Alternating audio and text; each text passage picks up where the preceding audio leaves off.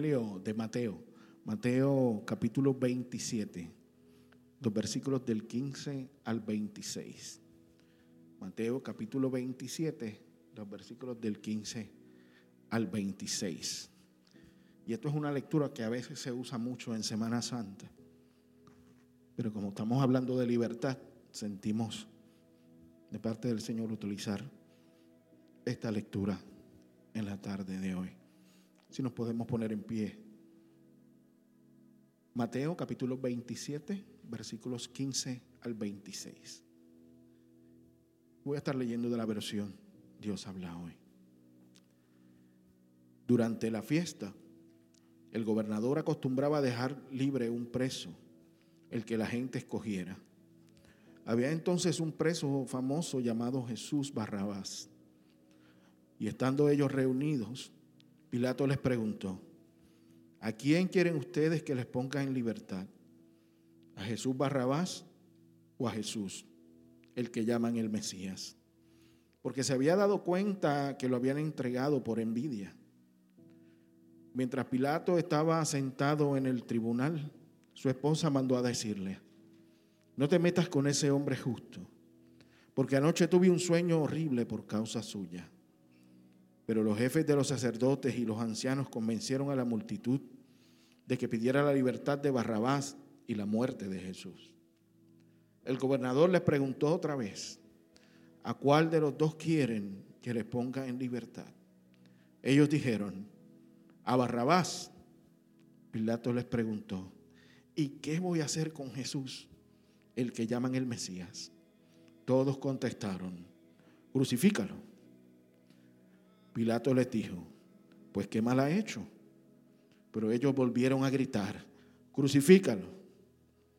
Cuando Pilato vio que no conseguía nada, sino que el alboroto era cada vez mayor, mandó traer agua y se lavó las manos delante de todos diciendo, yo no soy responsable de la muerte de este hombre, es cosa de ustedes. Toda la gente contestó, nosotros y nuestros hijos nos hacemos responsables de su muerte. Entonces Pilato dejó libre a Barrabás, luego mandó azotar a Jesús y lo entregó para que lo crucificaran.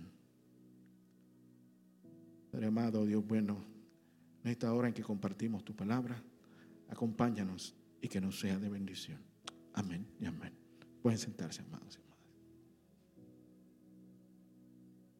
Una de, las cualidades y que Dios, más importante que Dios nos ha dado es la capacidad de escoger, la oportunidad de decidir lo que queremos hacer. Y aún así, sin embargo, eso no quiere decir que siempre lo vamos a hacer bien o lo, lo haremos bien. Y a veces nos toca elegir en momentos, a veces en dos posibilidades que a veces no son, ni las, ninguna de las dos nos parece la mejor, pero aún así hay que escoger una de esas dos. Y nos ha pasado en tiempos de elecciones, cuando ninguno de los dos candidatos nos convence, pero queremos ejercer nuestro derecho al voto y lo hacemos por uno de los dos porque no hay otro. O cuando el doctor nos dice, tengo este medicamento, es lo único que te va a aliviar, pero te va a dañar otras cosas en tu cuerpo. O algo tan sencillo como decidir que vamos a comer. Y cuando llegamos al supermercado o al restaurante, no hay muchas alternativas de lo que a nosotros nos gusta comer. Ahora, en este pasaje el pueblo tenía la oportunidad de escoger a alguien. Dice que la costumbre era liberar un preso en tiempos de fiestas importantes. Lo que estuve leyendo sobre esto es que al parecer esto no fue una práctica uniforme hasta mucho tiempo después. Y algunos escritores sugieren que Pilato fue de los primeros que estaba empujando esta costumbre. Así que eventualmente lo que el, imperio romano estaba creando era en la gente la idea de que los romanos no eran tan malos como ellos pensaban y que en algún momento le iban a, dejar tomar sus propias decisiones como salvarle la vida a un preso. Como si con eso se pudiera olvidar que al otro se le estaba condenando a muerte, iban unidos las dos decisiones. Este pasaje en Mateo no da muchos detalles de Barrabás. Lo único que dice Mateo es que era un preso famoso. Así que para Mateo parece que el asunto de que Barrabás estuviera allí y quién era Barrabás no era tan importante, sino simplemente que era famoso y ese fue el único detalle que él menciona. Sin embargo, en Marcos y Lucas, Marcos 15, versículo 7 y Lucas 23, 19, aparece el detalle que menciona que Barrabás había sido acusado por rebelión y asesinato. Y en Juan, el capítulo 18, versículo 40, lo que dice es que era un bandido. Así que tenemos ahí algunas razones por las cuales este personaje había estado en la cárcel. Y no solo esto, sino que para añadir más a lo irónico de este momento, el significado del nombre Barrabás es hijo del Padre.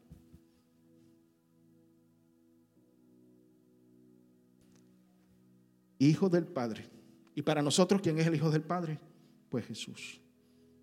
Qué comparación tan, tan dispareja, tan desigual.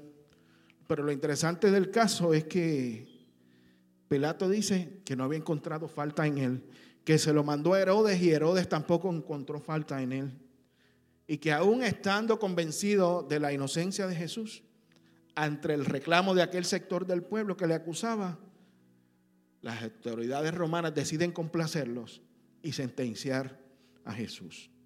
y eso parece que fue como si estuviéramos viendo, como si alguien hubiera estado viendo los partidos del Mundial o la final de la NBA o el Super Bowl, la gente gritando el nombre de Barrabás.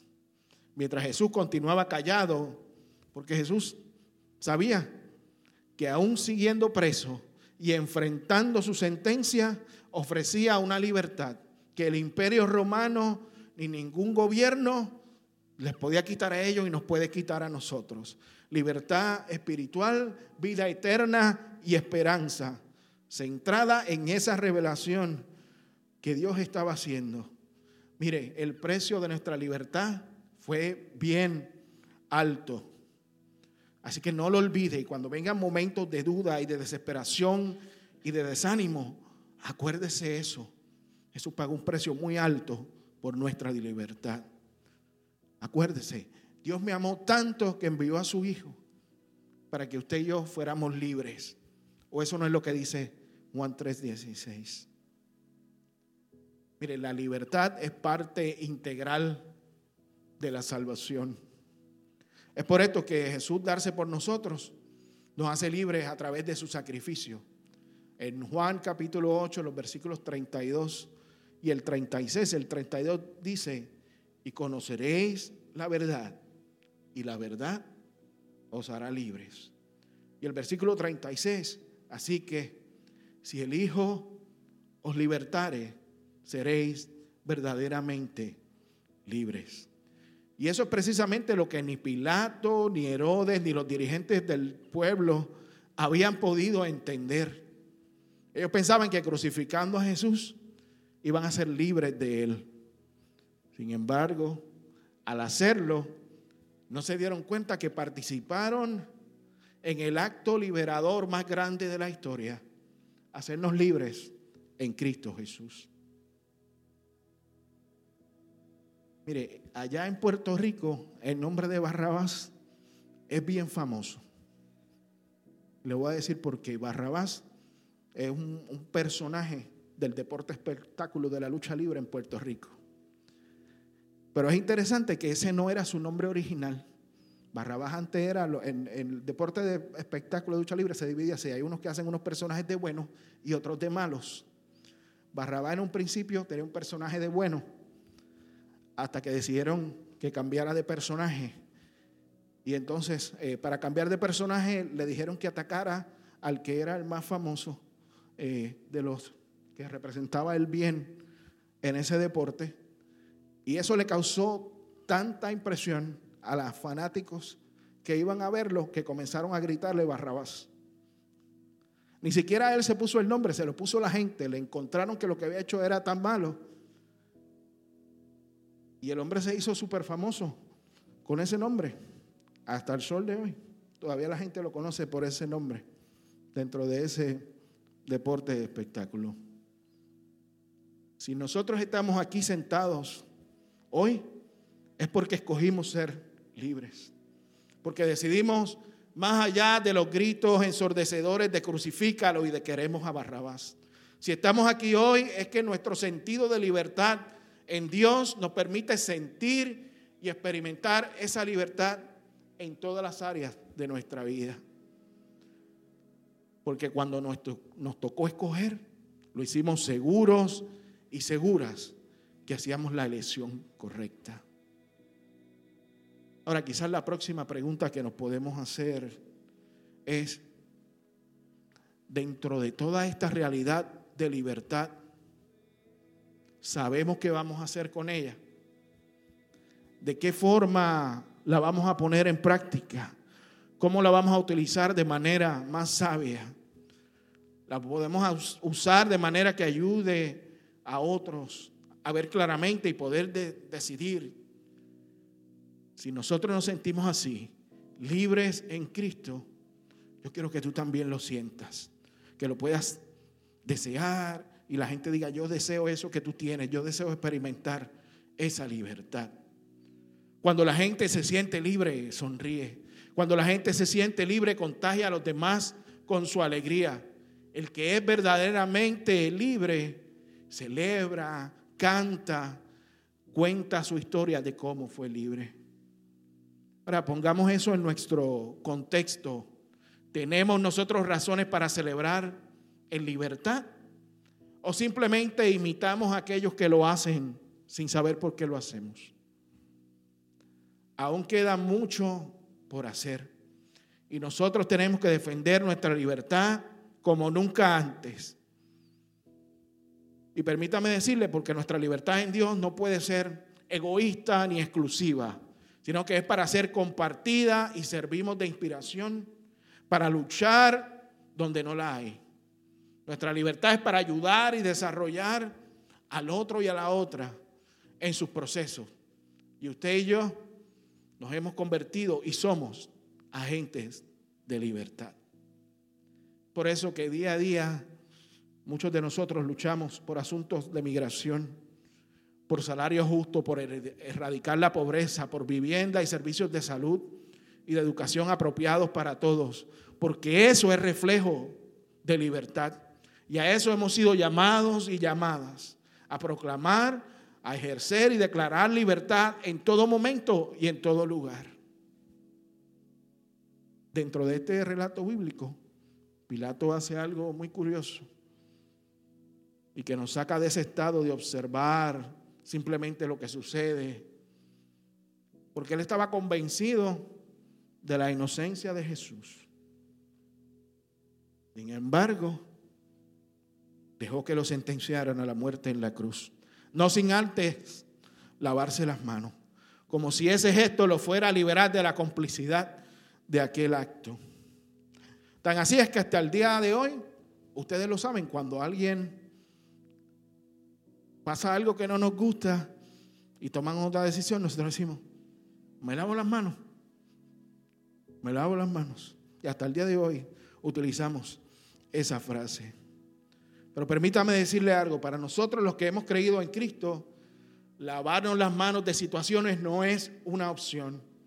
Jesús, los discípulos y aún aquellos que estuvieron antes que ellos, entendían que existía un llamado a la acción, no solamente para milagros y de enseñanza de las escrituras, sino para transformar las realidades que se vivían día a día.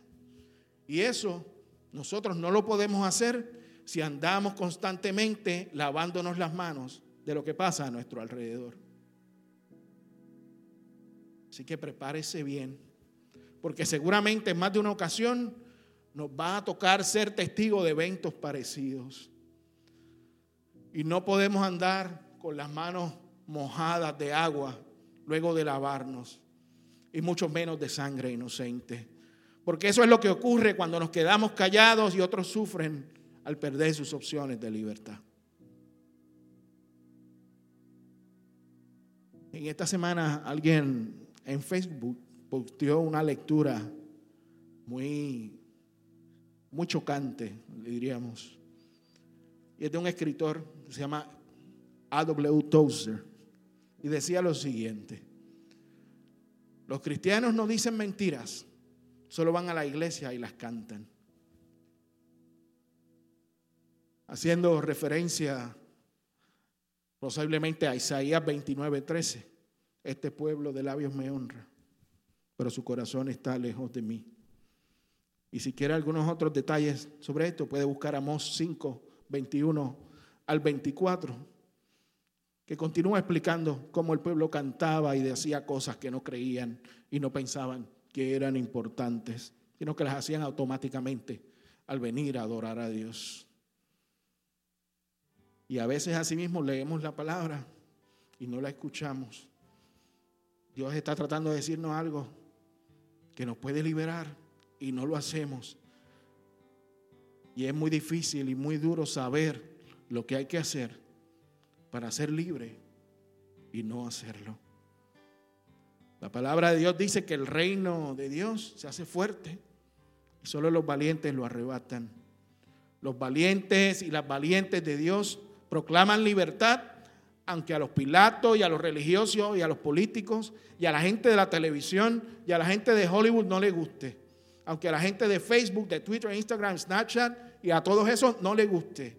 Aunque a los explotadores del pueblo no le guste. Estamos llamados y llamadas a ser gente de libertad. Ahora, si yo le digo, ser gente de libertad viene con un precio. Jesús lo pagó, los discípulos lo pagaron, muchos antes que nosotros lo han pagado ya y otros los pagan diariamente. Así que también nos tocará elegir si nos lavamos las manos o si traemos libertad. Y los que quieran traer testigos falsos, que los traigan porque nosotros sabemos en quién hemos creído. Que si nos quieren sentenciar, que nos sentencien. Pero no dejemos ni hoy, ni mañana, ni en los días por venir de proclamar libertad para las vidas, para esta iglesia, para esta ciudad, para esta nación. Y que todos los que viven en estos contextos sean llamados por un Dios de libertad. Y que todos y todos tengan la oportunidad de ser libres Vamos a hacerlo. Hagámoslo ya en el nombre de Jesús. Dios le bendiga. Vamos ahora.